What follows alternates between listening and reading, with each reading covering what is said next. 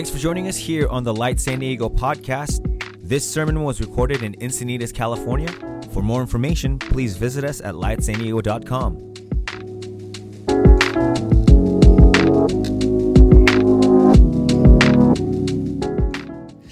Do not let your hearts be troubled. You believe in God, believe also in me. My Father's house has many rooms. If that were not so, would I have told you that I'm going there to prepare a place for you? And if I go and prepare a place for you, I will come back and take you to be with me, that you also may be where I am. You know the way to the place where I am going. Jesus is addressing his disciples right after the dramatic scene of him washing their feet. In that chapter, we see that there are two parties that are troubled. One is Jesus himself as he makes his way towards the cross. And secondly, it's his followers, his disciples, who have bet their entire life on this man and this ministry. Their livelihood, their sense of the future, their purpose is wrapped up within what they believed Jesus' mission was to be. And as he continues to reveal to them, I am going to my crucifixion, their hearts are grieved, not only at the loss of their rabbi, but realizing that Jesus has told them that they themselves will walk away. They'll fall into betrayal. And so, in the midst of all of that's going on, all of the, the chaos, the hurt, the loss, the grief, Jesus speaks these words Do not let your hearts be troubled. He gives to them a sense of comfort and peace. And as he does this, he calls them to believe and he directs their attention to do two different themes throughout John chapter 14. The first is that he is going to prepare a place for them, that in his father's house there are many rooms. Now, it's fascinating this idea of, of rooms. Uh, is this Greek word mena, which is only used two times in all of the whole of Scripture. And this word talks about a dwelling place. It talks about um, almost a home of sorts. And it's used in this moment to, to bring hope into the hearts of the disciples as listen, things are about to get dark. And before they get light again, I want you to keep your eyes on something that as I go away, I am preparing a place for you. Oftentimes, I, I feel that we can lose sight of the hope of heaven because for some of us it feels ambiguous. It seems mythological. It seems something that's far off. But it's important for us to remember that Jesus says, if this were not so, I would not have told you. Meaning, the heaven is as real as Jesus. That the hope of heaven is as real as the resurrection itself. And that it was given not only as, as a definitive event, but as something for us to dwell upon to rise hope in our hearts and that as we do, that the things going on around us, and whether it's an uncertainty or loss or grief or fear, that we would have a place to look up to and to understand that there is preparation going on for us to be reunited again with Him. This, this idea of preparing a place for us was very common within the Jewish tradition of marriage. You see, a groom would come to his bride and talk to the father and would propose. And at that moment, they would spend a year in the betrothal state.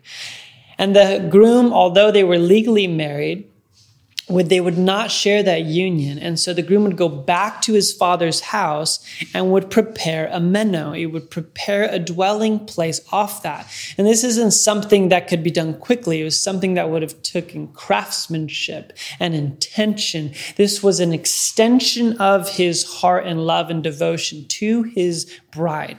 And once that was ready he would go back and and find his bride and bring her back to his dwelling place and so the same way the bride could derive hope in knowing that her groom was preparing their place of dwelling, we, as followers of Jesus, can derive hope from knowing that Jesus has not left us as orphans, that he's coming again and currently, right now, is preparing a place for us to be with him. There's another time in scripture, in this actually the same chapter, that this word is used. And it's not talking about the home that Jesus is preparing for us, it's talking about our hearts. as actually a home for his Holy Spirit. And what's so beautiful and encouraging about that reality is, is the hope is not only something that is in the future, it's something that is present to us right now. In John chapter 14, in verse 23, Jesus says, Anyone who loves me will obey my teaching. My Father will love them, and he will come to them and make our home with them.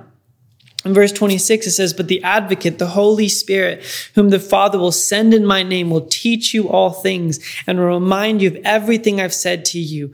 Peace I leave with you. My peace I give you. I do not give it to you as the world gives. Do not let your hearts be troubled and do not be afraid.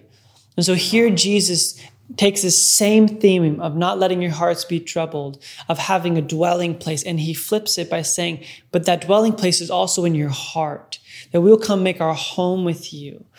And that he gives a specification. There's an advocate, the Holy Spirit. And so when he says, My peace I live with you, he's not talking about a state of mind. He's talking about a person. He's talking about the very presence of God that would reside inside of you. And my encouragement is that we would have a, a moment of knowing that the, the Spirit of God who hovered over the chaos of the deep and was a part of bringing chaos into order now can reside in our heart, bringing that same sense of shalom, that same sense of order to us right here, right now, wherever you're watching this.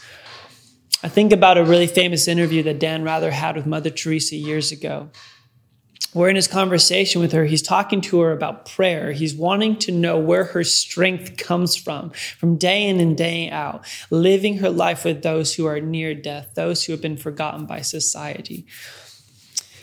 And in this interview, he says, When you pray to God, what do you say? Mother Teresa says, I, I don't say anything, I just listen. To that, he responded, Well, what does he say to you? Mother Teresa says, He doesn't say anything, he just listens. And if you can't understand that, I'm sorry, I can't explain it to you. I love as, as Mother Teresa was coming to the end of her life in her frail body, not lacking an ounce of strength in her spirit, talks about, rather than a liturgy, talks about a relationship, talks about a presence that she experiences with God that transcends language itself. She's talking about a peace that had been given to her, that is where is a well that she draws from. In the 17th century, there was uh, a lay monk by the name of Lawrence of the Resurrection. Um, and after um, him fighting in the 30 year war that was taking place in France, he went away and became a part of this monastery in the east of France. And as he did, he had not, he didn't have any sort of high ranking position within his monastery. He was the cook and later just a sandal maker. But he would write these letters to his friends talking about the delight and the beauty that he had in everyday life, in the ordinary of the presence of God. Later on, those letters were compiled into a book called The Practice of the Presence of God by Brother Lawrence and here and and the fame of this cook in this monastery grew and grew even during his lifetime simply because he recognized this that his heart is a dwelling place of the holy spirit of the loving community of god that exists within him and that it, it transcended to every part of his life. In his book he writes this there is not in the world a kind of life more sweet and delightful than that of a continual conversation with God. Those only can comprehend it who practice and experience it. One need not cry out very loudly. He is near, nearer to us than we think. He is nearer to us than we think. My prayer is that your hearts would not be troubled because you know Jesus has gone to prepare a place for you. And simultaneously, He has not left us at orphans. He has given us the Holy Spirit to dwell within us. And that in this moment, we get the privilege of enjoying that peace. So, would we step into that, lean into that, practice the presence of God, to sit in His presence and to understand that there is nothing that we need to fear because Jesus himself has overcome the world and has given us his peace to dwell within that. Grace to you and peace to you.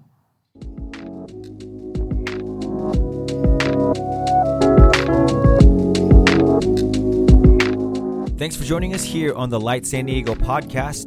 This sermon was recorded in Encinitas, California. For more information, please visit us at lightsandiego.com.